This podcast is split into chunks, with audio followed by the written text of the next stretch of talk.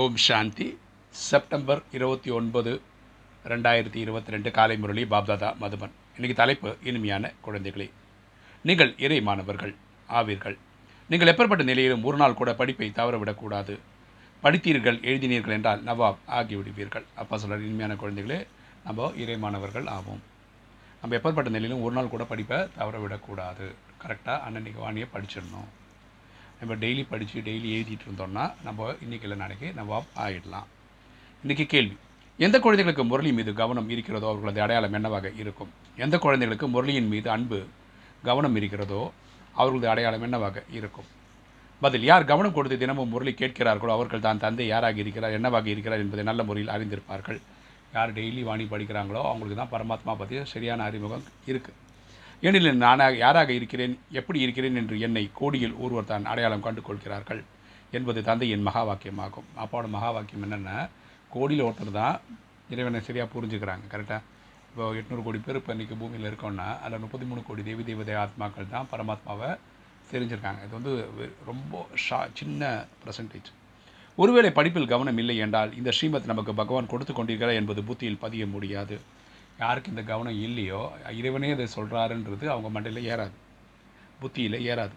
அவர்கள் கேட்கும் கேட்காமலும் இருந்து விடுவார்கள். அவங்க கேட்டால் கூட அவங்களுக்கு அது ஒரு சீரியஸாக எடுத்துக்க மாட்டாங்க.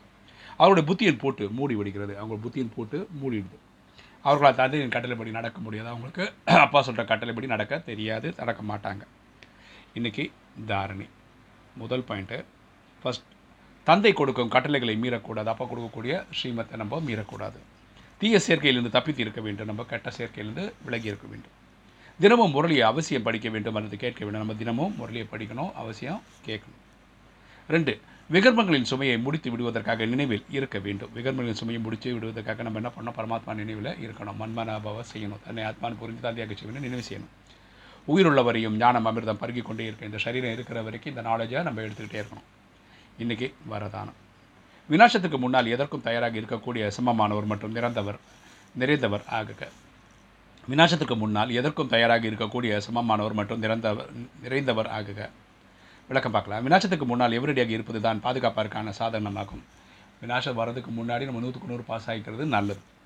ஒருவேளை நேரம் கிடைக்கிறது என்றால் சங்கமிகத்தின் ஆனந்தத்தை கொண்டாடுங்க. டைம் இருந்ததுன்னா சங்கமத்தில் கூட ஜாலியாக இருக்க ட்ரை பண்ணுங்கள் ஆனால் எவரடியாக இருங்க. எவரடியாக இருந்து இதெல்லாம் பண்ணுங்கள் ஏனெனில் இறுதிக்கட்ட விநாசத்துக்கு தேதி ஒரு பொழுது முன்னதாகவே தெரிய வராது. நமக்கு இன்றைக்கி தான் ச விநாசம் ஆகும் நூற்றுக்கு நூறு டிஸ்ட்ரக்ஷன் ஆகும் அப்படின்ற மாதிரி நமக்கு தெரிய வராது. திடீரென்று ஏற்படும் எவரடியாக இல்லை என்றால் ஏமாற்றம் ஏற்பட்டுவிடும். நம்ம ரெடியாக இல்லைன்னா நமக்கு நஷ்டம் இருக்கு. ஆகையால் எவரடியாக இருங்கள்? நானும் பாபாவும் எப்பொழுதும் ஒன்றாகவே இருப்போம் என்று நினைவில் வையுங்கள். பாபா நானும் பாபாவும் ஒன்றா தான் இருப்போம் அப்படின்ற இதில் இருங்க. பாபா சம்பனமாக இருப்பதை போன்று உடன் இருப்பவர்களும் கூட சம்பனமாக சமமானவர்களாகவும் நிரம்பியவராகவும் இருப்பார்கள்.